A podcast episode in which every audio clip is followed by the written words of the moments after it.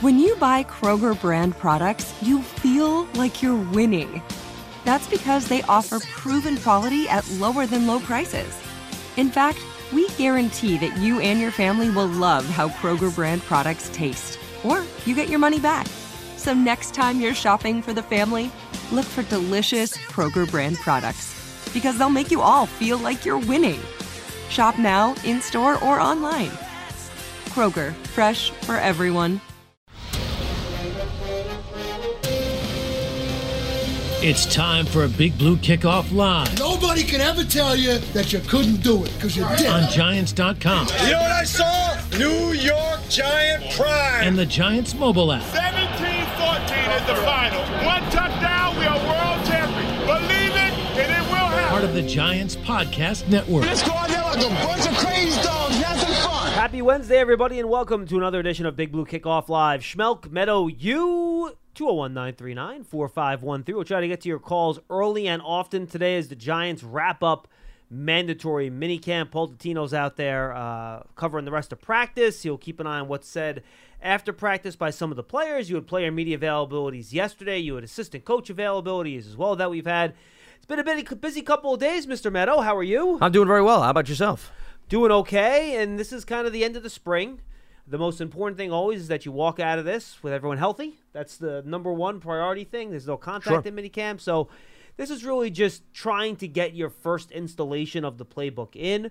Brian Daboll talked about this yesterday, Lance, where you know you want to walk through everything, get everything in. They did a lot of situational stuff yesterday and today, where the guys have absorbed everything. So then when they come back in seven weeks, six weeks, whatever it is, they'll have that second go of that installation. They can go a little bit faster because they've all seen it for the first time. Well, especially the new guys who weren't here last season. I think Brian Daboll was also talking about, John, that there's a foundation already built, right, in house because a lot of the guys that are coming back, they've already been within the offensive systems and the defensive systems. Okay, so now you brought a bunch of new players in. You use the offseason for them to get comfortable. And then to your point, you want to be off to the races once training camp starts. So it's playing catch up a little bit for the newbies. Whereas, I mean, just think about where this team was at this time last year compared to this year. And that was something also that Daboll reflected on. They're that much more comfortable, but the car doesn't slow down when new players come aboard, right?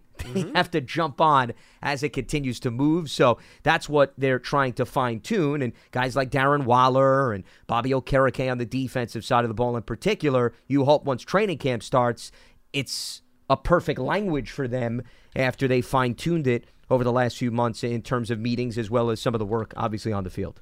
Yeah, and look, it's a matter of getting the new guys to where the old guys were, right? And I think that's part of this. Luckily, the Giants brought in some pretty savvy and smart vets, so I think they'll be able to absorb this system pretty well. It's getting the rookies where you need them to be. And I think it's important for fans to realize because there's going to be a lot of reporting of what's happening at these practices. We do our practice reports here on Giants.com. And Brian Daboll has said this publicly, and I just want to reinforce it that jobs are not won or lost in the spring. This is a learning part. This is an absorption part. This is a kind of see where the guys are thing. But right now, you're not really competing. The competition starts when you come back in late July, and then the pads come on in August. You're testing the, as I point to my head, the intellect of your players Yes. during this time period. That's what you're getting out of it from a coaching standpoint. You're evaluating them in the meeting rooms. You're seeing them then translate that to the field.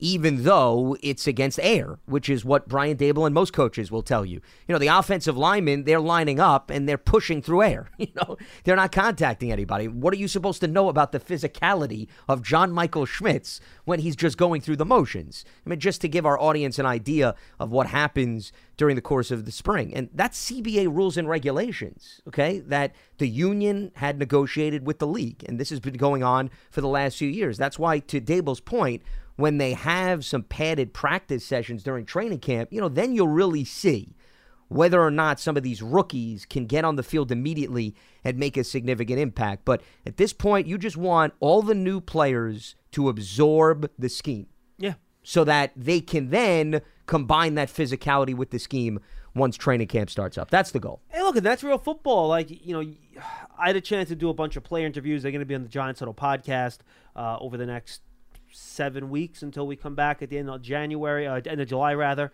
And, you know, you talk to these guys, and you know, you ask them, and you know, you mentioned the offensive and defensive line, but it applies to the wide receivers and the cornerbacks too. Like Jalin Hyatt stressed to me in my interview with him that look, I, I want to be an outside receiver, and I want to, you know, I got to work on my releases, but you can't work How do on you do your, that? You can't Yeah. work on your releases against players in, in camp, in uh, in OTAs and minicamp because there's no contact.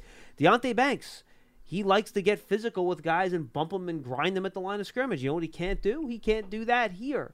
So, and on the other hand, I was talking to Darnay Holmes, and Darnay said, "Look, my big goal this offseason, and I didn't even ask him the question. He brought this up on his own. His big goal this offseason is to be less handsy. You know, he got flagged a lot last year, Sure. especially at the end of games and the end of halves and two minute situations, which can kill you because not only do you lose the yardage, but you stop the clock too. The Tennessee game that helped set up their potential game-winning Huge. field I think he had two or three on that drive, if I remember right. So, you know, for a guy like him, he termed the spring as an opportunity because he has to cover without having any contact, and you can't have hands on. So, it does limit what you can do, but it also provides you an opportunity to work on certain things that maybe you're trying to get better at. No, I think that's a great point. I'm actually just out of curiosity. I'm bringing the breakdown of penalties up because I monitor that. Holmes had seven, and that was the second most on the team last season. Just to put things in Let perspective. me guess who I think had the most. Well, the guy that had the most is really not fair because I assign it to him based on sometimes things that go against the offensive team. So With Daniel Holmes, Jones? correct? Yes. So, but once again, that's just for bookkeeping purposes. You could chuckle all you want. It's just for no, bookkeeping no, no, purposes. no. I'm not laughing. I Yeah. think that's fair. I get yeah. it. So Holmes, if you want to go guy on an island, Darnay had the so most penalties. like like every delay of game gets put on Daniel. Jones. Correct. Yes. Right. Well, I mean, I listen, the quarterback to me, he's it. responsible for that. He's got to get the guys at the get it. line, and you got to hike the ball. So I'm very harsh. Okay, there are no shortcuts who would- when it comes to assignments. Who would I think be the third most penalized player? Good question. Oh, we could have brought this game up earlier in the offseason. I'm disappointed Could've. in myself. I think, yeah, you could. I, I didn't think you were going to take this and nah, this is jump fun. on the ship right, and my go for a guess stroll here. Is that the third most penalized player? We had a tie, by the way. Ooh. So Okay. you have to come up with not one name but two names. All right. I think one of them. That's is the gonna, only way you get this I right. think one of them is going to be on the offensive line. That would be correct. Okay. I'm halfway there. Now, do you want to actually roll the dice? Evan Neal. That is correct. Okay. I'm moving my laptop. No, I didn't. I didn't see anything. So, okay. All right. All right. So that's one. And how many did they have? Did he have? He had six. Six. Yes. By the way, these are accepted penalties, just for clarification. Yes, these are only accepted penalties. Okay. I should have at least specified that. Now, who would be the next most penalized player? I don't think it would be anyone. They had so many moving parts in the secondary. Dory Jackson wouldn't have had that many. I don't think any of the safeties would have had that many. So I think the uh, I think both guys are on the offensive line. Well, you, you were in the right territory, but the wrong side of the ball. Oh, defensive. Yes, lineman. defense. I think there's going to be a surprise for most people in terms of the other individual. Is it Dexter? Yes. Because I know he had a couple of offsides and he had a couple of the roughings. Correct. Two Yep. or three of those. Exactly. So that's how he got up. So he and Evan Neal were tied for Okay. second with six. I'm not Yeah. surprised by that. Do you want to go for the third and finish off the oh, trifecta? Oh, jeez. How many did that player have? That player had five. Is that an offensive line? That is an offensive lineman. Dude. Is he still on the team? No.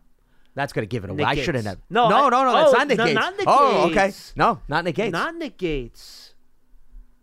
Oh, Feliciano. right positions, just Feliciano. wrong. Yes, Feliciano. Shoot, I should have So. known it was Feliciano. That was. That Would you was- like that to name the three guys that had four No, I do not. I'm done. I'm done. I think I did pretty well. No, not bad. I think I did Yes. okay. Uh, jury's out. They say pat Yeah. on the back, worthy. I think that was okay. Yes. Yeah, but look, and look, th- those are the type of things that that that. well, and that was the point. out. Correct. Yeah, and that's why I went to look at the penalties because not to say that Darnay Holmes doesn't remember what happened the previous season, but there's validity behind him wanting to work on his hands when you wind up with seven penalties. And you could say the same thing about guys who just want to embrace the physicality like a Jalin Hyatt so he gets to understand what life is like in the NFL. It's just unfortunate. And once again, this is nothing against the Giants coaching staff. It's nothing against the Giants. This is union Yep. negotiated rules, And which if- you cannot navigate. And if well, if you try to navigate, Well, them, y there are consequences. Correct. Well, that's why teams don't try to navigate.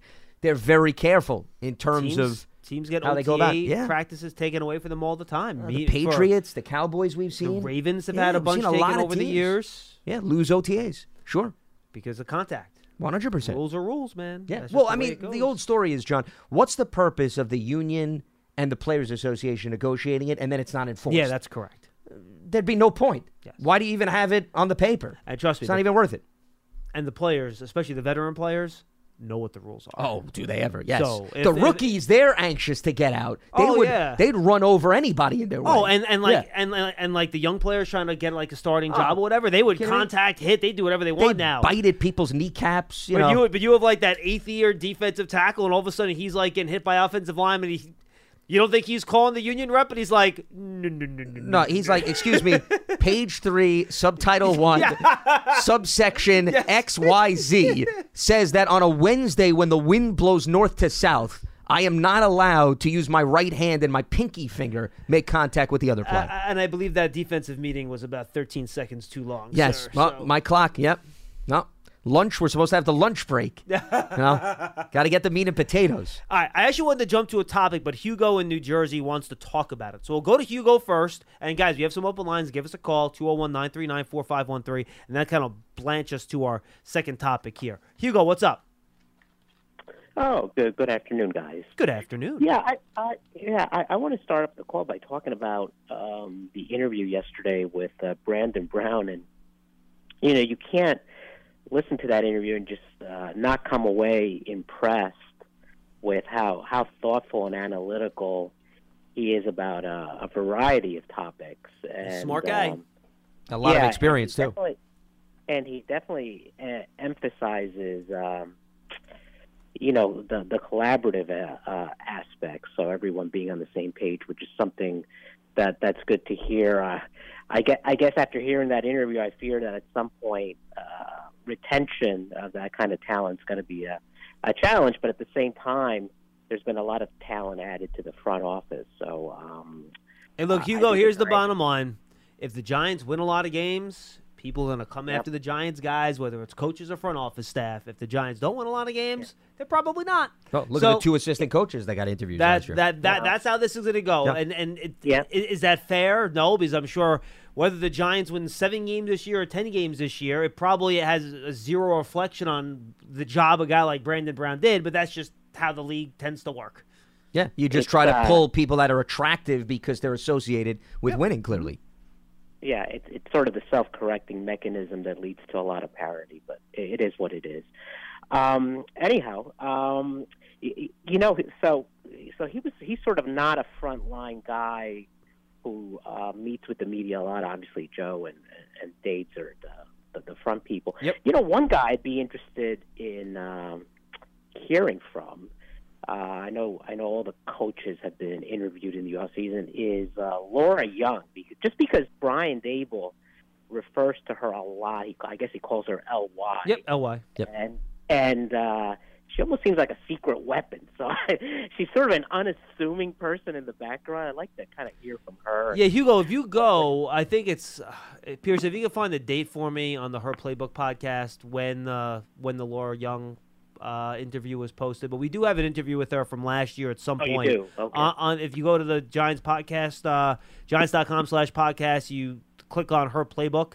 Uh, there is an interview down there uh, with her that's probably around what twenty minutes long, Pearson, something like that. So fifteen minutes Okay. long. So go check it out, Hugo, if you're interested. Okay, very good. Uh, just like to, I mean, one of the things uh, Brandon did talk about was how excited they were about the draft class and their maturity level. You know, one of the things I- really like about this draft class is that they all seem to love football. And I'll just hit on each of the players and sort of, you know, some of the things they've said or some of the actions they've taken. Um, we all we all know that. Um, Deonte Banks is a man of a few words, but I, I sort of chuckled during his first interview when he was asked about what sites he wanted to see in New York, and he just sort of said, "I'm here to play football." That's sort of all I wanted to hear from him. Uh, Yeah, it's, it's funny, Hugo. You mentioned that. I was talking to somebody on the sideline today, uh, uh, Matt Citak, who who who, who uh, writes for the website, and you were talking about. And we're like, yeah, you know, we think Deonte, and he was telling me, yeah, no, Deonte Banks. I think he's a chance to really be a star. I go, yeah, I think he could be a star too, but not like that. I'm out there going to events and I'm going to be seen star. The like, Yeah. I'm a really good football player, but I'm going to fly under the radar in like the social scene type guy. That just seems to be the type of guy he is to me. Well, I guess that you, you know you got to keep in mind these guys are are young, and, and I do remember, for example, when J- Jason Pierre-Paul was drafted. At first, they you know they kept him they kept him off off off the media circuit, and then eventually, you know, as he matured, Yeah. Yeah. he got more articulate. JPP was interviews. very unpolished when he showed up in that regard. That's for sure. exactly exactly, And he also And- didn't have a lot of football experience too. Remember when he came to the Giants? That's true. So, uh, so that's Deonte Banks. Um, you know, everyone sort of knows John Michael Schmitz has high football intelligence, um, and Alex Boone, who he worked with, uh, confirmed that, and I think Bobby Johnson in his, some of his uh, interviews has confirmed that as well. And I got to say, I, I take a lot of comfort. You know, J- Jalin Hyatt uh, set a goal about putting on weight, and it seems like he's making good progress. That that that that's a pretty good indicator to me that a young man like that can set a goal and it's not just talk. He really works to achieve it. And I, I think he's the kind of guy who takes the criticisms to heart. So I, I would imagine that he'll take sort of the same focused approach to his route running. You know, because those are the two things, his physicality and route running, that dropped, likely dropped him out of the first round into the third round. I think he has a bit of a chip on his shoulder, although he comes across as a very humble guy. Absolutely, Hugo. Good stuff, man. Yeah, appreciate the Okay. phone call. Thank you. Appreciate it. Yeah, and uh, another guy that was trying to put on weight. I talked to Cor'Dale Flott in that interview series. He said he's up to 180, which is a lot heavier than when he first came to the league. Was he 165 when he got drafted yeah, or I something mean, was a ridiculous slim like guy just by the nature of things. Yeah. So a couple of things Brandon Brown said, and then uh, we'll uh, get to you, Peter, in the Florida Keys. And again, give us a call, 201-939-4513. We have some time to talk today. A few things that Brandon Brown said I thought, Lance, that was interesting. One, um, to Hugo's point, and I, I will confirm this, I had not had a chance to talk one-on-one with the rookies yet because we're doing all our draft coverage, and Madeline does the rookie interviews after they get drafted. So I had a chance to talk to any of the guys. I talked to all of them. And I do think this front office has a, a personality type of the type of guys they want in the building, and all the guys were impressive in different ways. Like, you know, Deonte Banks is, is very different than John Michael Schmitz, and they express themselves differently.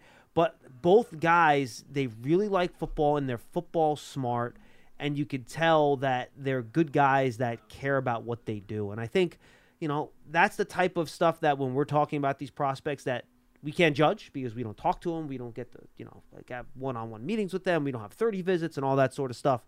But I do think they do a good job of, of weeding out the guys that could have, I don't want to use this term off the field issues because that tends to make people think of, you know, criminals and things like that. Well, it- lack of adaptation, I think, is maybe the best way yeah, and, it. and and I think guys that have very strong intangibles that I think you know help reflect and will help them become better football players in the long term.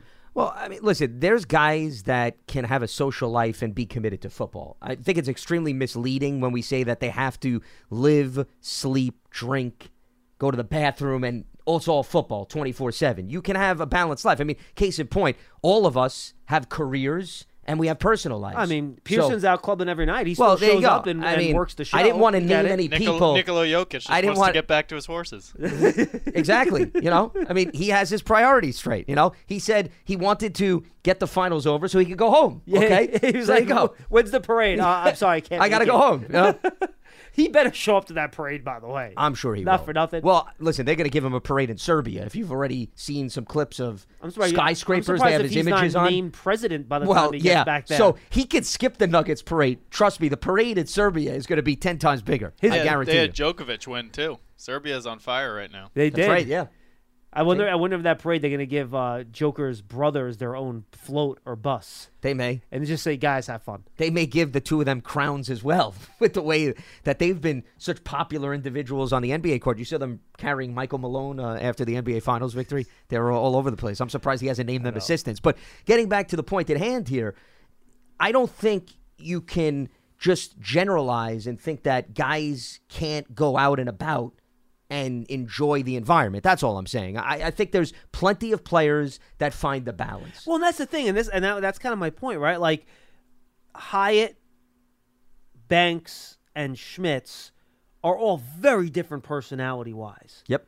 But they all just seem like solid guys that you trust to take things seriously and do things the right way. Sure. And you know, I bet you Hyatt will be out there more than the other two guys, just because I think that's his personality. But that, that, that to your point, that's not a bad thing. Yeah. So I'm with you. Well, and I believe from conversations that the players have had in passing, I think both Banks and Hyatt said they've never been to New York, if I'm correct. Yeah, or maybe they were right. in New York for a game in passing. Now, remember, Banks is an East Coast guy. He's from Maryland. So, I mean, it's not like New York City is something that's earth shattering. Whereas Hyatt's not necessarily an East Coast guy, so maybe it's a little bit different than him. And as far as the rest of the draft class is concerned, I mean, all of those guys, they just seem well grounded. But you have to understand, John, and, and maybe it's a little bit different for the latter picks, but players like Jordon Riley, who played for numerous schools, Tre Hawkins and Owens, who were at the community college level, they're in no position to take anything for granted. no, of course not. Right? You know, I mean, maybe you could say if you're a high draft pick, you have confidence, you have a chip on your shoulder.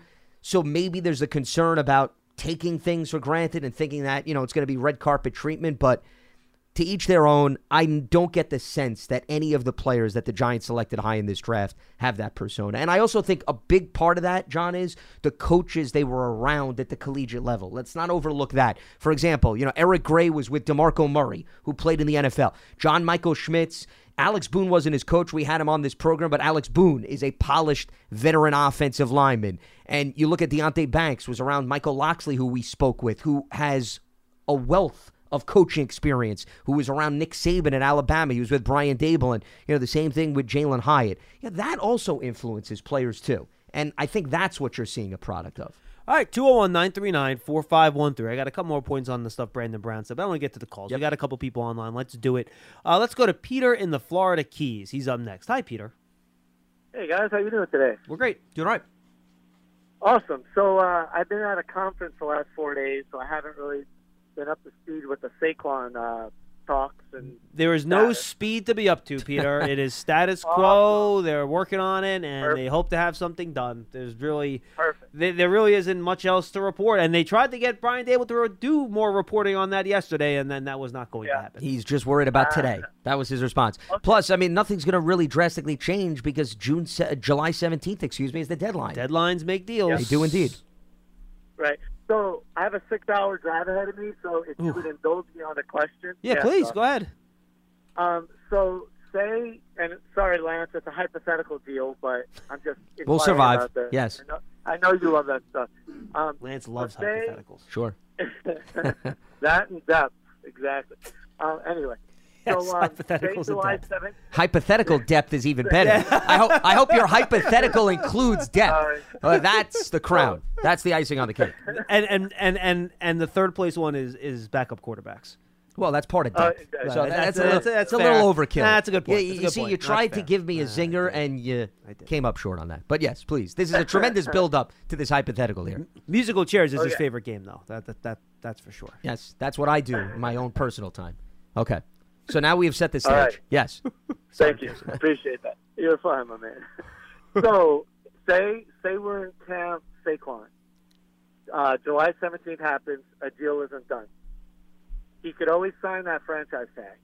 My question for you guys, and I don't know the logistics of this, what would be the leverage or the benefit of him sitting out the season and not signing that franchise tag and not getting that 10.1 million? Zero. Yeah. There'd be no leverage. I can't I can't understand why all these these flipping reports are saying, "Oh well, if he doesn't sign, he's not going to sign. He's going to lose." out Hey, look, the only thing. Peter he could do. All right, he'll he'll, Uh-huh. he'll he will never sit out the full season because if he sits out the full season, he doesn't get an accrued season. The Giants get his franchise tag him next year. So and he loses out on ten million guaranteed million dollars. Go go and look. And by the way, this is the same thing we exact. And this is not just to Saquon. This is the same thing we said on the show about Le'Veon Bell three or four years ago. Right. So we're, so we're we're being consistent. The thing that he could do that would obviously hurt the Giants, and I don't think it would be good for him either. But is that he stays out? Uh, what week would he have to come back to get in an accrued season? I wanna say- nine, ten. Yeah, nine, ten. I can so look it up. He could sit out the first eight weeks or so, Pete, and then just show up in week nine or ten, so he plays, so he's on the roster long enough to get the accrued season, and then that's really not good for anybody though, which is why and and this is just my opinion, in one way, shape, or form, whether it's on a long-term deal on the franchise tag, Saquon Barkley will be playing a lot of football games for the Giants this year. It's just a matter of how and when that goes on. Listen, Le'Veon Bell was the guinea pig. Okay, I think every player who may have been contemplating sitting out an entire season learned from him, and they came to the realization Bell never got the money back. Nope, never. Even though the argument was, oh well, this is great. There's not going to be as much wear and tear on him, right? He's saving himself. Who cares? You're still losing out on all the money that you were guaranteed. And Bell, I think, this year came out and said publicly that he made a mistake. Exactly. And he So- regretted it. So you have the evidence. If you're an agent and a player, you have somebody that went through it to come to the realization, yeah, I don't really think that's practical. And as far as the time period that you were talking about, Peter, I brought this up, I think, on yesterday's show, but it's worth repeating. Orlando Brown Jr. was tagged by the Chiefs last year, the offensive lineman who's now with the Bengals, and he didn't show up until you know, maybe midway through training camp towards the latter part, and he signed his tag and he played under it for that one year. So, I mean, once again, I don't know what Saquon's thinking. I haven't had personal conversations with him, and we're really going down the hypothetical road, but you can see a player. When it's all said and done, they may not be there for day one of training camp, but they're eventually going to show up because, once again, they're not going to sacrifice that guaranteed money, regardless of the position they play. Makes complete sense. So, post July 17th, is there any trade ramifications? They're allowed to trade him. There's no. He would have to sign the tag and then be traded. He cannot be traded before he sp- signs the tag. And the problem then is, Ah. is that after he gets traded when signing the tag, he can still not sign a long-term deal with that new team. So i- if there's going to be a, a long-term deal on a trade, which again I don't think anybody wants that to happen or it's going to happen, that would also have Yeah. to happen before that July 17th deadline. So, if he doesn't sign the tag, does that mean he's not property of the Giants anymore? Uh, they have the they have his rights, but he's not under contract. He's not under contract. Yeah, Correct. I mean, there's a placeholder for him right now with respect to the Yeah. salary cap. The Mhm. franchise Yeah. tag is there, so the Giants can operate from a financial standpoint. But which is what you were alluding to, until he actually signs the tag, no, he's not under contract with respect to the active roster for the Giants. That's more of a reason why, by the way, on a related note, the whole narrative and storyline about him not showing up for mandatory minicamp. Well, a player Right. can't show up for mandatory minicamp until he signs the tag because he's technically Right. not part of the team. Those are the, just the logistics of the CBA. Gotcha. And one last thing, uh, I'm driving from Clearwater to, to the Keys, and I'm going through Miami. I didn't realize Pearson was such a big club guy. So, Pearson, do you have any club suggestions? Let me know. I've never been to Miami, and I really don't club. They just like to spit lies. No, no. about Well, well, Pier- Pearson knows Pearson knows the club scene in Massachusetts. so if you want to take Oh, an okay. alternative Help route there, yeah. and go north, he'd be more than happy to fill you in on what the Gotcha. Bostonians are up to. Gotcha. I was playing the shoulda, woulda, coulda game. So, cool. Thanks, guys. Thank you. Now, in, in all seriousness, if, if if you want to know about some golf courses to hit up, that's something you could ask Pearson. He's all over that. Week 10 is the deadline for players to sign the tag in order to play and collect game checks. There you go. Just looked it up. So that would be a scenario where a player really wants to wait things out. But, you know, once again, you have to wonder, and this is an extension of this hypothetical conversation. If you're Barkley and you, let's say, playing this season under the tag, you don't get a long term deal done. Does it hurt you, John, if you don't play a full season, especially if you want to present your stock? Yeah, I don't know. Not to say that he can become a free agent because the Giants could always tag him two consecutive years, but do you not have as much appeal if you only wind up suiting up for seven or eight games? I think if he's really good in the final few games of that, probably not. But look, I, I just, I look. Saquon Barkley loves his loves his team. He loves his teammates. I don't see him sitting. No, I'm with you. season. I just, I just don't think that's a realistic thing here. But who knows? We'll see. You never know with these things. Things change quickly, and guys do things that are unexpected. So They do, but I think we all need to take a step back and come to the realization. And listen, we do a program 24 7. Around this time of the year, there's not a lot going on. And look, right? and- and, and- people need stuff to talk about and write about. And look, and our, I get that. And our opinion on this is why we don't talk about it a lot here. Because we, I mean, the the Giants have his rights. That's not going to change, and he's going to play. So, well, no, one hundred percent. Whatever. But but John, also in fairness, and this is why I like to look at history. How many times have we seen a player give, be given the tag and he oh, doesn't reach a deal Happens by the all time the the time. ta- happens Happens all the all time. the time. And have haven't we heard guys threaten? I'm unhappy. This is ridiculous. I'm show up and they disrespected." So why are we going crazy? No, and, and honestly, and, and to our listeners' credit, I don't think the listeners to this show have been going No, crazy. I'm not We- saying they are, Yeah, yeah. we and there's people on the outside that I think you know get wrapped up in this sort of stuff, which I get. Look, it's important. He's one of the most important players in the team. I get it, but I think they'll figure it out. Saquon's a smart guy. He's an adult. He loves to play. The, he loves the Giants. He loves his teammates here. All that stuff. I, I think it'll get figured out one way or the other, and he'll be here playing. Do you think football this year. Wilson is handling this uh, com- No. calmly? I do not. Is he on the line? Okay, well that's good. Don't. but you know what happens when you bring up Yes. callers' names, Pearson. Pearson, Okay. look what you did. You're a glutton for punishment. Okay. All right, l- There's let's- another guy guilty of that, and I will not mention it. Hey guys, this is Matt Jones, Drew Franklin from the Fade This podcast. We got a great episode coming up. Picks in all the sports, football, basketball, we do them all. But here's a preview of this week's episode. Do you think it's more embarrassing to dye your hair or to have hair plugs? I don't think either are embarrassing if you're not trying to conceal it and act like you didn't. Okay, so you think if you just come out and go, I got hair plugs. Yeah, like check out these hair. Pl- I mean, don't just walk around, hey, tapping, hey, hey, stranger. I don't want you thinking this is natural. You know, but I mean, Do you have know to do that saying? with Some everyone you people meet? Try to act like they, uh, you know what I mean. Yeah. But I mean, like, like John Cena got it. You know, when John Cena came back to wrestling, he had a bald spot, and now he doesn't. Mm-hmm. You think he should be required in all interviews to say, "Look, by the way, I covered up my bald spot"? Yeah, I guess it's weird. I mean, you don't wear a sign or like put a sign in your yard, but All right. So what about toupees? those are the most obvious. I but let's like. say you're like Bill Self and you can get it to where it looks good. his is magical. I don't even know if his is a toupee. It is. I think he went into the future and had a procedure we haven't even discovered yet. And this episode was brought to you in partnership with DraftKings. To hear more, listen and subscribe to Fade This on iHeartRadio or wherever you listen to podcasts. Let's uh, go to Marty and Manahawk, and he's up next. Hi, Marty. Hey, John, how are you doing? What's up? John, I'm a little more optimistic. I don't get a hello, Marty. What, what what happens? I'm I'm chopped liver here. Hey, no, no. Sorry, Lance. No, I'm I'm, I'm okay. I'll survive. No, I just I, I was saying, you know, John gets a greeting, I don't. I don't know what I have to do to get a greeting. That's all. I was a little insulted, but it's okay. Yeah, Forgive me. That, Be a that's little less very grumpy. disrespectful, No. Godfather. it's okay. No no no problem. We, uh, won't put you in the uh, doghouse as a result of that.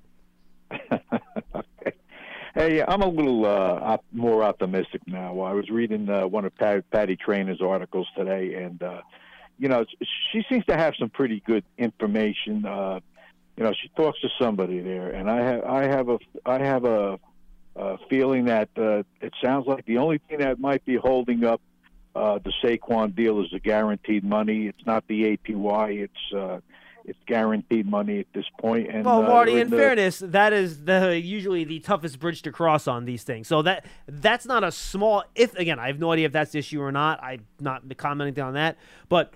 Guaranteed money on a contract is usually literally the most important thing that gets negotiated in these contracts. So that's not a small thing, is my point. Yeah, no, I don't. I don't think so either. But I think that that's that's uh, what they have to work out, and uh, I think you'll see Saquon in there sooner than later.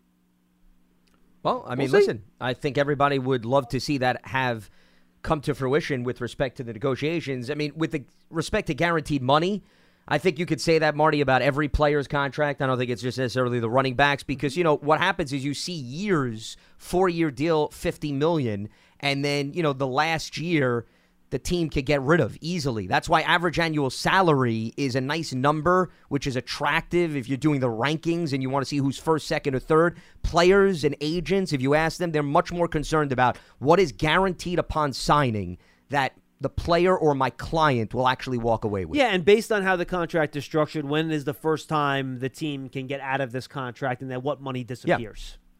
Well, that's why, John, to your point, if you tell me a player's making 16 million a year, is he going to be here for the third and the fourth year of the contract? What difference And does it make? then? sometimes in those third and fourth years of contract, they might be making like 23 or 24. So they only actually make 12 or 13 in the first Exactly. two. So then that's six to your point. The 16 really doesn't matter. Yeah, and so that's why circling back to Marty's point, it's definitely the guaranteed money Yeah. does a lot of the heavy lifting. I mean, I think even the the Daniel Jones contract is an example of that, right? Like that Yep. last year, the cap number's fairly large, so it's it, it's going to be tough for him to play under that cap number that year. So if you take the first three years, and I don't, there's there's very little guaranteed money left in that last year. So you take the first three years, it averages out to about 37 and a half, and then you figure it out from there. That's it. All right, Marty. Okay, fellas, sounds good. All right. Appreciate Sounds the good. call, man. 201 939 4513. 201 939 4513. Hey, folks, don't forget to go subscribe to the Giants Huddle podcast. We got some good stuff up on there right now. Jonathan Casillas in our little Players Corner had a chance to talk to Giants wide receiver Isaiah Hodgins. Check that out. Uh, my interview with Sam Monson's there from last week. Uh, Lance's interview with DeMarco Murray, Eric Gray's running backs coach in Oklahoma. We're going to have uh, PJ Fleck coming, I think, next week. Lance and I talked to him about John Michael Schmitz. He's the Minnesota Golden Gophers head coach, so make sure you check that out. And then, as I mentioned earlier in the show, I mean, I did literally about 54 interviews on media day with different players, and we've split them up by position, and they're going to be going two or three times a week. Uh, everybody in each position group, day by day. They're short; they're only like three to four pop, three to four minutes a pop in terms of the individual ones. But you put them all together, you got yourself a podcast. So make sure you go check that out. You can find it at giants.com/podcast, or go to the Giants mobile app, or subscribe on your favorite podcast platform. And if you're on Apple Podcast for this show, for Giants Huddle, for any of our programming, make sure you leave that five star positive review. It will really help us out. And as you all know, the 2023 NFL schedule is officially out, and single game tickets are on sale now. Don't miss the Giants at MetLife Stadium this season. Visit giants.com/tickets to secure your seat today.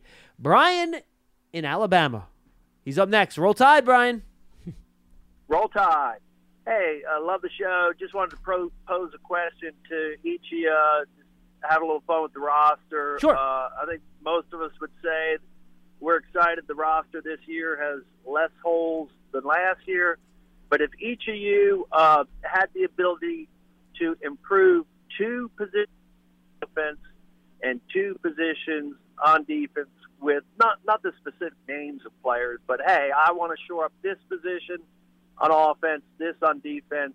What are the two uh, positions each of you would identify? And I'll take it off there. Thank you, Brian. I'm going to tighten it up, Lance. Give me one on each side, and then I'll give a different one on each side, and that'll be. Otherwise, we'll list every position. Sure. Well, I've floated this out on previous shows on defense. I would say the third pass rusher would be a position. So I'm going to be very specific. I'm not just going to give you a position group. I'm talking about you got Azeez, you got Kayvon, a third guy who is insurance in case one of those two goes down. And I think any team that is high up in the sack department normally has that third pass rusher that rotates in and gives you a respectable sack number. So that would be my defensive right, side. I'll do my defense then, and, and, and then we'll jump to offense. Defensive line, I think you're really happy. That to me is the strongest position on the roster, so that's good. Corner is interesting. I really think the addition of Bobby McCain and his ability to, to play that slot spot and compete with Holmes and Flott, who are also going to be in the mix there. I think you have enough bodies there, and I think if Banks is what you think he is as, as a first round pick, and you have Adoree Jackson, you have two starters you can rely on outside. So you can always have more depth at corner, but I think I'm good enough at that spot now since you got Banks in the first round. So I'll slide that aside. So then I'm really down to safety and inside linebacker, right? And I just don't know Darrian Beaver's health. You know, he thinks he's going to be ready to go at the start of camp. We'll see. Jarrad Davis, he's fine. But how much is that second linebacker going to be on the field? I'm going to go safety here, Lance. So they have some numbers at safety, right? Like Bobby McCain's done it, but again, I see him as more of a slot than a safety, but he can certainly do both. Um, he's done both successfully. You know, Pinnock played a lot last year. Dane Belton's a young guy that they like. They drafted Gervarrius Owens, but Nick McCloud now is moving and there Nick, too. yeah, great point. And Nick McCloud's moved to safety and done that, but you don't have that next sure thing that I guess McCain can kind of qualify there next to Xavier McKinney, where you know exactly what you got, like you had with Julian Love last year. So I guess I go safety, but I, I think the depth on the defensive side of the ball is actually pretty strong, to be honest with you. Well, they made an effort, I think, this offseason to address a variety of the positions. I think what you're getting at is you want to feel comfortable with that proven commodity at safety. Yeah, and I feel like That- Wade wants to play more safeties than linebackers, and I think maybe that's why I picked safety. I just don't think he's going to run a bunch of these inside linebackers on the field a lot, but I think he could use three or four safeties. Without a doubt. So that's why I went safety. I think there's actually more players at safety than inside linebacker, but, but because of you know he asked me to choose where I would bolster it, Yeah. so that's why I would bolster safety before I'd bolster inside linebacker. Well, it seems where you're going is where I went because I said third pass rusher. I think you're looking for the third safety. Yeah. And, you know, maybe, maybe somewhat a degree the second guy, Maybe too, second. correct, because they don't have a Julian Love who had that versatility. But, you know, that's what I think should be identified. Now, on the offensive side of the ball, it is a little bit more challenging to me because we've talked about, I think they made a concerted effort to bring in depth across the board. But if you wanted me to give you one spot, I probably would point to the offensive line just because there's some question marks still there in terms of who's going to start. So, for example, swing tackle, and I know Tyre Phillips comes to mind. I think swing tackle tackle's a spot I would have put a spotlight on too. so that would be the area. And then I'll also throw out, you know, who is that backup guard slash center that's the first man up who's maybe Could be Bredeson. also somebody that's going to start. But my, I guess my point is if Bredeson starts, John, Right. okay, now you need somebody else to assume the Bredeson esque role. Yeah, Hassenauer, I guess, could be one of those guys. Yes, maybe. Hassenauer definitely Mhm. has experience with the Steelers. Ezeudu, we haven't seen much at center in terms Mm-hmm. of games. Okay, so he's a bit of a wild card. So I mean, that's where I think the place to go is on that side of the ball. I'm going to cheat because I know he said add a. He says ah, maybe I'm not cheating, but maybe I'm bending the rules a little bit. He said where would you add a player at a position? It was also improved too. I think was the word he utilized. So Correct. I think this all applies. And and that's why I'm going to go with improve here. But I, I, do- I do think swing tackle is one spot between Parrott and Tyre Phillips. You know who, who's the swing and Korey Cunningham's in that mix too, right? He played a Yep. lot of that, you know, exo tight end last year too.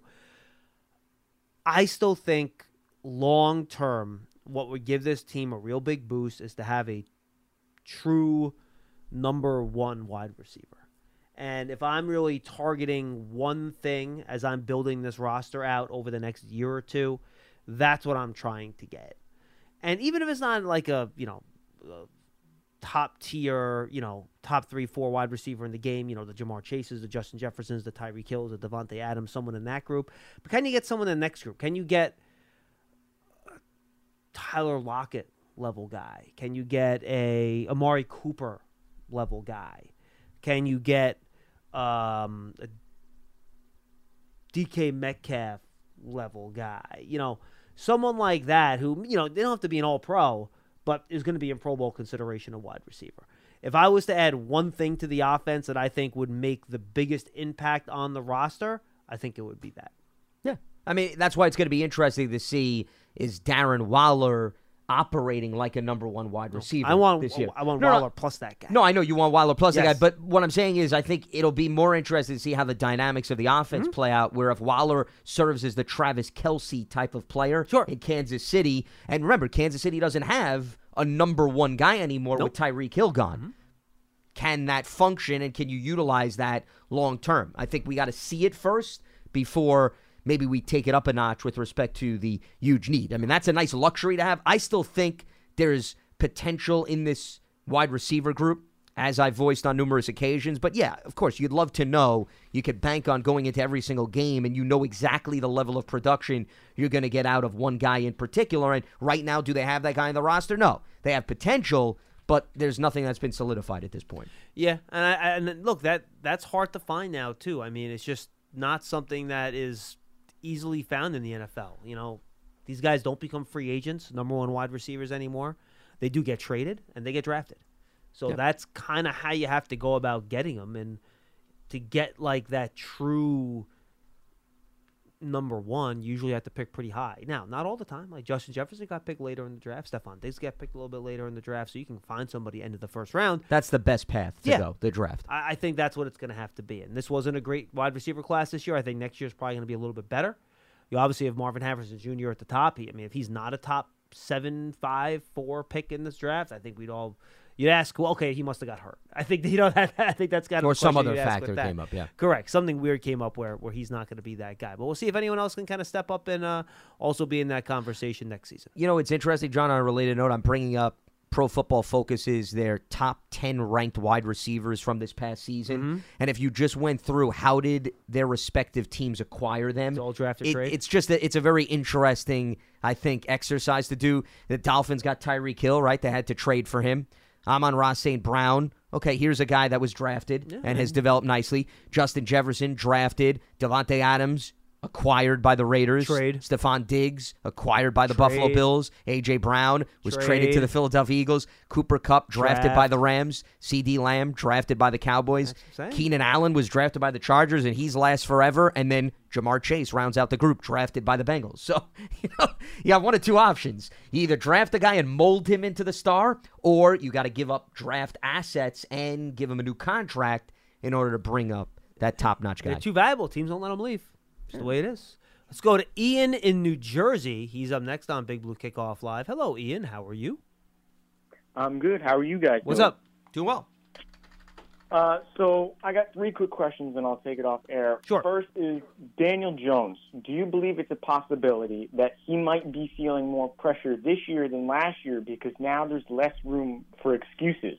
Now he has Darren Waller. Now he has Parris Campbell, Jalin Hyatt, and eventually Sterling Shepard when he comes back, Wan'Dale Robinson, hopefully Saquon. So do you think it's a possibility that he feels more pressure because now there's less room for excuses? Second question is, Dan, is uh, Saquon Barkley. Do you believe there's a possibility that he kind of waits because the deadline is so far away?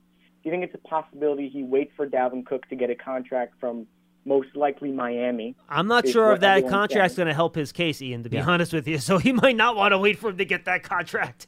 I don't think Cook's Yeah, I- contract's going to move the needle. I, I, I, I, I, I think you know who's going to move the needle. Josh Jacobs. If Josh Jacobs gets a deal, Yeah, that could. that that changes things because Jacobs is in the same position as Saquon and is a huge weapon for his respective offense. like, I'll be shocked if Dalvin Cook gets more than seven or eight million dollars. yeah, I mean, well, look at the teams that are suitors. They don't have a lot of space. Who has a lot of money? And a also he'd be going to a team where it's a backfield by committee as opposed to you know he's coming in and being Saquon Barkley. Even even if he goes to a team like the Bills or the Chiefs, you know, his brother's in Buffalo where James they Cook. spent a, a, a high draft pick on him, and, and the Chiefs um, had uh, not Pacheco McKinnon. and Jerick McKinnon. Yeah, No, yeah, yeah, McKinnon McKinnon and Pacheco. You're right. So yeah, yeah, So Ian, I don't think the the Cook thing's going to move the needle. What's number three?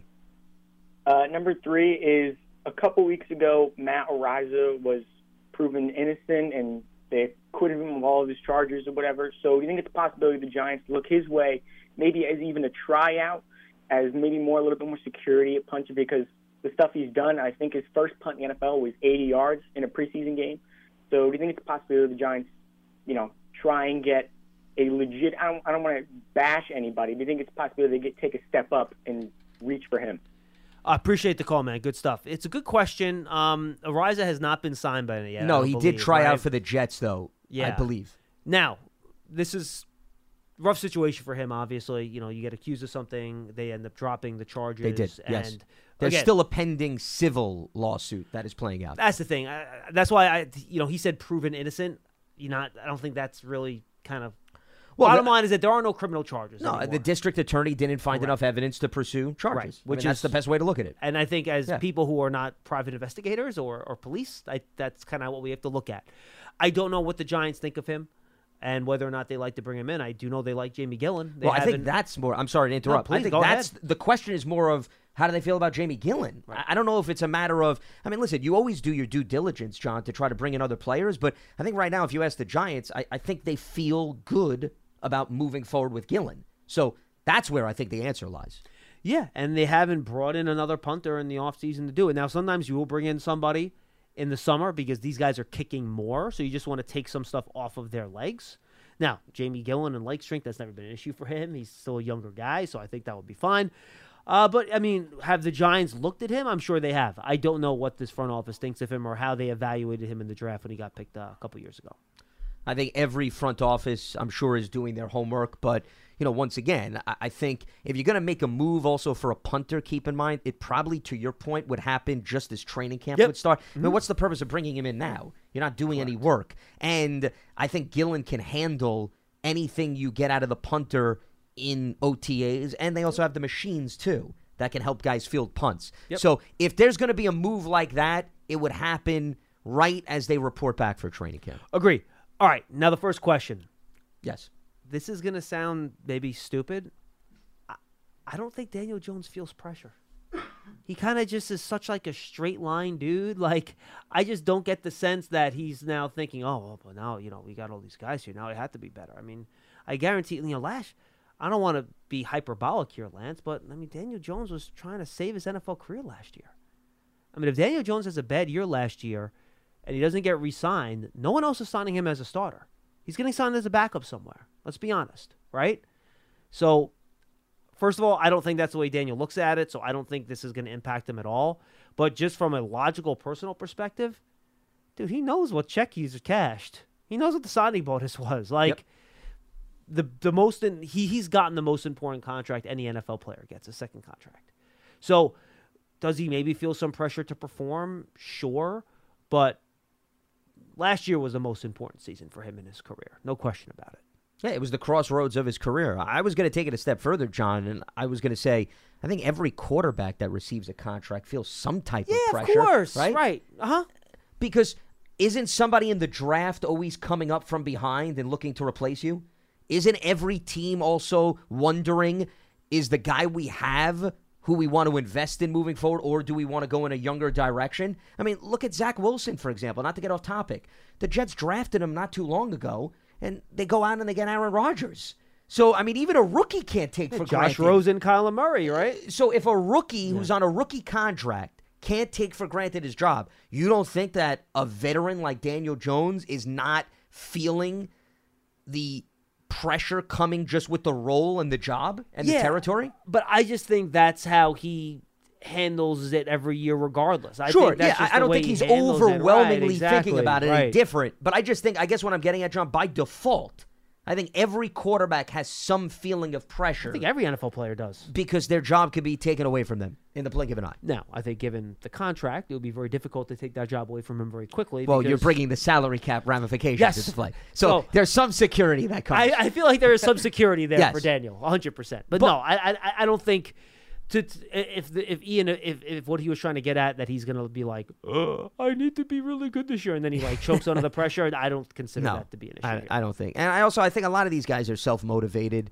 Where and you have to be. Yeah, whether they have the contract or not, they know they have to go out and perform at a specific level because I mean that's the fine line you walk between winning and losing. So I, I never get the feel that Daniel Jones or you know even if they get something done with Saquon Barkley that all of a sudden they go into this room and they say, "All right, well everything's done with my career. Now I'll sit back and sip on a pina colada Kind of and just collect please." yeah the paycheck." I just I don't get that feel from a lot of guys. And and we have plenty of examples. You don't even have to look at the Giants. I mean, look across the NFL. Tons of guys have gotten paid and still perform at a very high level. I think Now, in Daniel fairness, and Saquon fall under that. He has been clubbing with Pearson a lot. So Well, you know, that's why the Giants are doing everything they can to, you know, get Pearson from negatively influencing the rest of the roster Now, in and fairness, the staff overall. And, and, and, and, and being completely transparent, those are probably the two people in this building I think are least likely to be clubbing, besides you, maybe. So yeah, you More of a dive bar guy. Yeah, exactly. Right. Uh huh. And I imagine Daniel's probably more of a dive bar guy too. If it, if if if I'm taking a guess here, that's just a guess. well, I could be wrong. On a related note, you know what it got me thinking of? Oh, I no, no. well, I want to hear this. Yes. oh no no no! Yeah, I'm actually I'm going to bring it back to planet Earth. This ah, conversation. I wasn't going to go. That's too bad. Yeah, I know. So be disappointed. No, when Brian Daboll spoke to the media yesterday, if I'm correct, he was asked a question about do you have to go to Daniel and say over the next few weeks take a step back? no. And and he goes, Daniel is built where he only has one mindset. Correct. And he's going to go into his room and study And, you know- 24 and, 7. and that was the point I was trying to make, and I think you just made a lot better than I did. Where that's why I don't think this outside stuff is going to affect his it. mindset or his approach. Yeah, and, and any quarterback that does change their mindset, they're probably not going to be in the NFL for very long. If you, and look, we and we always make this joke when people talk about you know like bulletin board material during the week and heading into a playoff. Do you Oh, ah, yes. added added motivation for the playoff game? Yeah, because I really didn't care if I was going to win. But that guy said something mean about me. That's it. Now I care. Now I can run through a brick wall. exactly. Prior, I was only going to run through a paper wall. Yeah, now I'm going to take it to a brick wall. All right, Giant fans, take your fandom to the next level with a season ticket membership. Stay connected to the club all year round, not just on game days. Memberships are now available for the 2023 season. To learn more about all the exclusive member benefits, visit giants.com slash tickets. Limited inventory is available, and don't forget the Giants official connected TV streaming app Giants TV brings original video content and game highlights on demand and direct to Big Blue fans. Giants TV is free on Apple TV, Roku, and Amazon Fire TV and the Giants mobile app. Tatino loves the free stuff, but I don't think he actually has any of those digital services, so I don't think he's going to be able to take advantage of that free download. He's going to have to just download it on his phone. I don't think Tatino needs those digital services. I think he finds other ways by having somebody stand on the roof with an antenna and getting some He type of a signal. He actually does other things where I know. Well, I'm not going to give away the skeletons in the closet. No. I'm not doing So, that either. yes. I- that's why I just said other things. Paul knows. Other things. Everybody could use their imagination. Hopefully, Paul's the only one that knows, or there could be trouble. Let's go to Lucas never in know New Jersey. when Big He's up Brother is watching. Hi, Lucas. Hey guys, how you doing? What's up? You're right. Good. Uh, I just was wondering. I saw an article come up about Yannick Ngakoue. He's got a new agent. Yep. Uh, he just Drew played with Rosenhaus. This last year. Yep. Yeah, and uh, you know how Drew works quick, and and this guy uh, Yannick, you know, 65 sacks. He's coming off two almost 10 sack years. Last year he had nine and a half with the Colts. I just wonder if I was um, Joe Schoen. You know, no offense, I, I think he's been doing a great job, and, and what do I know, right? But um, I would I- Leonard Williams has this big hit, and then you got Saquon, who's like, you know, we all want that deal done. So uh, if I were him, I'd probably let go of Leonard Williams, get Yannick. Right, he played with with Bobby Okereke last year, and and and and, and paid Saquon and and. and Well- free up money by, by getting rid of, rid of Well, Leonard Williams. Lucas, Lucas, I, I honestly I think you have this backwards. Signing Saquon to a long-term contract lowers his cap hit. It doesn't raise it. They don't need to clear any money to sign Saquon Barkley. They have that money available. So there is nothing that you are going to do that's going to impact that. They have the money for Saquon because they have his cap hold Yeah, on there for in. the franchise tag. And if they sign him to a long-term deal, the first year of that contract is going to have a lower cap number than the 10 million that he has on the franchise tag. So take that out of your mind. True. That has True. Saquon's contract has nothing to do with any of this. All right, now let's get to the first part of your question. I think Leonard Williams is a much better football player than Yannick Ngakoue. I think he's a better two-way player, and they also play different positions. You know, Leonard Williams is a defensive tackle in a three technique, and Yannick Ngakoue is an edge rusher. Uh, I've also read in that same report that Ngakoue wants a multi-year contract. He doesn't want a one-year deal. And if he's going to sign a multi-year contract, I promise you he's going to want to get paid on that multi-year contract because you only lock in multiple years if you're getting a good amount of money. Otherwise, you're going to go to year to year and hope you blow up and, and get a big contract. So I think if you let Leonard go, which again, I, I never thought that was a possibility this year. I still don't. There's a lot of dead money there. Whatever you sign Ngakoue to is going to get the cap number back up to whatever it was before, because you know, the money you save on Leonard is what you're going to pay Ngakoue. There's going to be no extra money there anyway, and you're downgrading in terms of quality of player. And Leonard Williams starts for you, and Ngakoue would be your third edge rusher. He wouldn't even be your first or second edge rusher with Ojulari and Thibodeaux here. So that's the way I see it, Lance. Am I missing something there? No, I, I would agree with you. Well, the other thing I was going to say is Ngakoue also doesn't know your system, and Leonard Williams does. Remember, I mean, you brought up, you said Ngakoue plays with Bobby Okereke. Great. That wasn't Wink's system. That was Gus Bradley's system. So, I mean, that to me is irrelevant because you also have plenty of guys that are familiar with one another currently on the defensive side of the ball. I would wholeheartedly agree with you. I think Leonard Williams is a better run stopper, and that's critical for a team that struggled against the run last Better season. Better all-around player. You would be taking a Ngakoue. step back, you could argue, in terms of your run defense. And if the goal is to get rid of Leonard Williams to bring in Ngakoue, if once again, if you're only going to give him a one year deal because he's not content with a multi year deal, then you're back to square one next year too. So you actually hurt yourself, not just this year, John. You hurt yourself, I would say, in the immediacy. Now, in of the fairness, next few years. Leonard's also a free agent. No, Leonard. year, yeah, too. but but once again, Yes. Leonard may be worthy of investing in again if you'd like, compared to Ngakoue. Yeah, I- I after don't- one year when his contract. Yeah, expires. Lucas, and, and and maybe your opinion on the players are different. That's fine, and and please feel free to express that. But I think Leonard Williams is a better player, so I'm not going to cut a better player just to get a worse player on a lower cap number. You know what I mean? Yeah, I like Ngakoue, and if you could bring him in as a third pass rusher, that's a heck of a luxury. But I I'm would not- do that tomorrow. but I'm not losing But Leonard no, Williams I would to not do that to sacrifice another player currently on the roster. I would do that though if the money and flexibility was present to bring him on on top of what you already have. Yeah, I hear you. Yeah, because Yannick's gonna want uh, probably like around that twenty million dollar ball. Oh, he ain't he ain't getting I that, just dude. thought we. Yeah, I, I don't. Twenty million a year. I don't think he's getting that. I mean, he signed just. I brought it up. He got with the Raiders in 2021. He signed, and I don't know the guaranteed it? money. He was a two-year, 26 million dollar deal. So 13 million. Yeah, on I, I, yeah, I would put him between ten and fifteen. That's where I would put Ngakoue. Got it.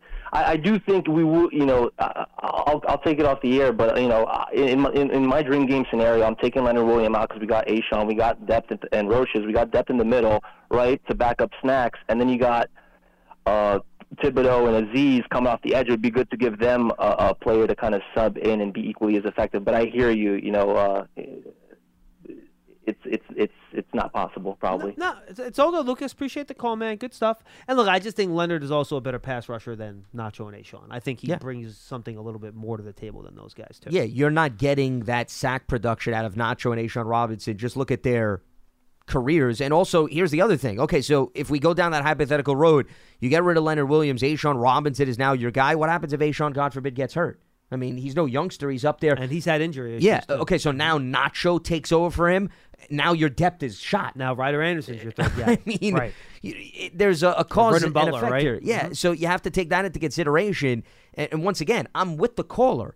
Would a third pass rusher to complement Kayvon and Azeez makes sense? Yes, sure. It goes back to John, the conversation we had earlier in the program. What did I point to? I said third pass rusher. But you've got to then say to yourself, in order to bring him in, do we hurt another position? You'd be hurting another position by bringing him in. All right, let's wrap it up with Scott in New Mexico. Scotty.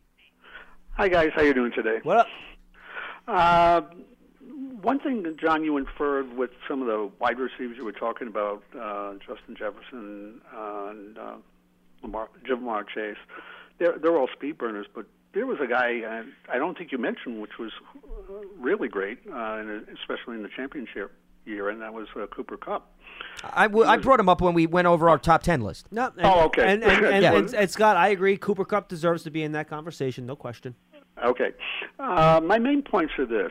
The way I look at it, uh, as far as the Giants are concerned, there's only one football, and there's a lot of guys who are going to get it. But if you're patterning your offense around uh, the, the sort of the model of the Kansas City team, which I think Kafka is trying to do, Waller in his good years, uh, he had uh, I think 90 catches one year, and in another year I think he had over 100, Yep. uh, maybe 105 or so. And if he's the focal point of the team, I, w- I had two questions. One is why shouldn't the Giants, if the offensive line holds up, why shouldn't they be scoring 25 or 26 points a game? Because they Well, do because have it, talent. because it's very hard. I mean, ha, do you know offhand, Scott, how many teams scored 25 points a game last year? Not offhand, no. I will many tell were you. there? I will tell you in a second. I bet you it's less than six. Yeah. It's not necessarily easy from that standpoint, especially also when you take into consideration, consideration where they came from. I actually I brought it up, John, if you You want it? it. I got it ahead. here Mhm. in front of me. Points per game last season, you had, let's see, 25 is the cutoff. One, two, three, four, five, six, seven. Seven. Seven Seven. teams. Seven, Yeah. Okay. Seven but teams. The, but the Giants have uh, personnel. Uh, they have people that can score. Uh, and also, Well, Scott, I- Scott, Scott, Scott. I, I'm, I'm, I'm not trying to be a jerk here. Do you think the Giants have a top 10 wide receiver group? I well with Waller. I mean, when you look at Kansas City, they, when they use They Travis have Kelce, Patrick Mahomes. No, no, I'm not. He might I be the best that. quarterback in the history of football. I'm not, I'm not arguing Yeah. that point. And a very I'm creative not scheme, arguing too. that point. And I'm one of the top offensive lines in the league too. They're, uh, they're the yeah, Chiefs' they had a offensive better line is offensive awesome. line, true. But I'm just saying with the personnel that they have, with Hodgins and then some of the other receivers that they have, and some of the ones that they're developing, I look at it that they can score. My second point, even if they don't get to that 25 or 26 point level, uh, I wanted to ask the question of how many touches you think Saquon Barkley is going to get because it's isn't it sort of tied into his contract as to how much he's asking for because I can't see him getting more than say 20 to 25 touches a game. Yeah, I think that's about right. Uh, that's a pretty good number. I I, I. I think somewhere from 16 to 20 carries and two to four catches a game, and you're at around 20 to 22 touches. So, so if that's the scenario, is, is say he was asking for 14 million? Uh, I, I that was the last number that I heard. would the Giants look at that and say he's only he's only getting 20 to say 20 touches a game, and maybe he'll get two passes I mean, or something? 20, 20, 20 is a lot. I mean, 20 is more than every other player than except Daniel Jones. Well, I'm looking at it in regards to all the great backs like Nick Chubb and people like that, Derrick Henry, uh, and so. Well, how no, does no, it- that's the thing, Scott. That that like you're it ends there. Like that's Okay. it. Like there aren't any other 20 to 25 carries a game backs anymore. Well, like Pollard, guys- Pollard, if he's healthy, is going to get that many. I'm assuming. Do they, also. Scott? They have 25 gone, carries? I don't think they he's gonna get have gone carries. out of their way not to give Tony Pollard that many carries a game so far in his career. Well, I I mean, to me, I think Christian McCaffrey is the guy we should be having the conversation Yeah, about. but even they rotate guys. no, a and that's lot my there, point. Right? No, no, but I'm saying I don't even think Derrick Henry and Nick Chubb are right comparisons because they're not as involved to me. I hear the what you're same way saying. Saquon Right. in terms of the versatility. Right. If McCaffrey is the highest paid running back, Scott, Right. then that's all you need to know. Okay. Right? I mean, Christian doesn't get 25 carries a game, especially with a San Francisco team Great now point. Great that point. has a variety of different backs. So if Christian's getting that type of money, then why is it crazy to think Saquon can't at least Right. ask for that? Okay, and that's basically. I was just trying to figure out that point, and also why the Giants shouldn't be thought of as a good offensive team in regards to scoring points, based on the fact that Waller's going to be the centerpiece, and because if he stays healthy, he had two phenomenal years where he was the guy, and they were throwing him left and right, and so with the red zone efficiency they have, I'm thinking there's should be, and they were fifth, as you already, as I, I think I talked about on another show. Even though they didn't score a lot of points, they were there all the time. So that's why I was thinking uh, they should be able to score a little bit. Well, more Scott, you know than what would be a good Thank you, conversation to have? Yeah, and appreciate the call. I'd be curious, John, before we wrap up here, what the Raiders averaged in his two career years, just as a means of up. comparison. What years were they? Let's see. He had 2019 and 2020, back to back years. Let's see. In 2019, the Raiders averaged 19.6 points a game. Mhm. Okay. And then in 2020, I got it right it got up to 27.1. So only one of the two seasons when Waller had his career years did they get over 25, which should just go to show you it's not so simple. You bring in the tight end and then you know everything works its magic. Here's the other thing, and I think you were getting at this. Let's just real quickly look at the seven teams last season that averaged 25 points per game. Okay, Kansas City, which is not a Patrick surprise. Buffalo, Josh Allen. and by the way, Buffalo is not an offense built around the tight end. They have wide receivers. Stefon Okay, Diggs. Philadelphia Eagles, Jalen Hurts. Dallas Cowboys, Dak Prescott. Detroit Lions. All right. Well, Okay, maybe I think an that's exception, I but think that's something you can know, have a conversation Amon about. Ross St. Brown is a star wide receiver we were talking about, and they also had a pretty good run game too. Let's not forget about that. And the Lions have a good line. The be- you could argue they may have the best offensive line In in, fact, football. all the teams you've so listed so far have very good offensive yes. lines. San Francisco. Okay, well, they're very unique in terms of their run game. And then Cincinnati. Look Are. at their receiving corps, too. I mean, Yeah. Ja'Marr Chase company with uh, Higgins. That is some group of teams that we just named. Is it possible? Sure, it's possible. But the Raiders, to me, is a good indication. Waller, one of his monster seasons, they averaged under 20 points a game. And the reason why I use that as an example is because if you noticed when Waller was on the Raiders, they didn't have star wide receivers. Okay? No. Until Davante Adams came along, but that was last year. They had a complementary group, a nice group of guys, not players that put fear in the eyes of the opposition. And then Scott said, yeah, the Giants have a lot of red zone efficiency, but they did not get there as much as they needed to. That was the problem, right? They, you know, they, they got when they, when, when they got there, they were good at it, but they didn't get the ball down there enough. And of course, the big goal this year, and one of the things I wanted to mention with Brandon Brown, eh, when he was asked about bringing in all the speed this offseason, he said, yeah, we need more explosive plays. And I don't want to keep pounding that to death here, but it's obvious. You score touchdowns with explosive plays. I mean, we've been through it a bajillion times, Lance, and we'll be through it again. That's how you score points in this league, and that's what the Giants are trying to do. I'm just real quickly. I'm looking up red zone in terms of opportunities. They had 49 possessions in the red zone last season, just to give you the volume wise. Now the Vikings, who they played in the playoffs, So that's less than three per game. Minnesota had 64. There you go. So Big difference. You know, I don't have the entire list, but I have my chart from preparation for the playoff game, and that was the regular season total: 64 for Minnesota, 49 for the Giants. Big difference. Yeah, huge difference. That's almost a thirty percent difference. Oh, because do the average over the course of 17 games. Yeah. That's almost that's almost one full red zone possession more per game for Minnesota. And over the course of the year, that, that adds up. One hundred percent it does. Lance, good stuff. Yeah, absolutely. All right, we'll be back tomorrow for another episode of Big Blue Kickoff Live. Tomorrow it is, it looks like and I, I believe, you right? and Paul. That is correct. And then Paul and I will be on Friday. Uh, for Pearson, for Lance, I'm Schmeelk. We'll see you next time on Big Blue Kickoff Live.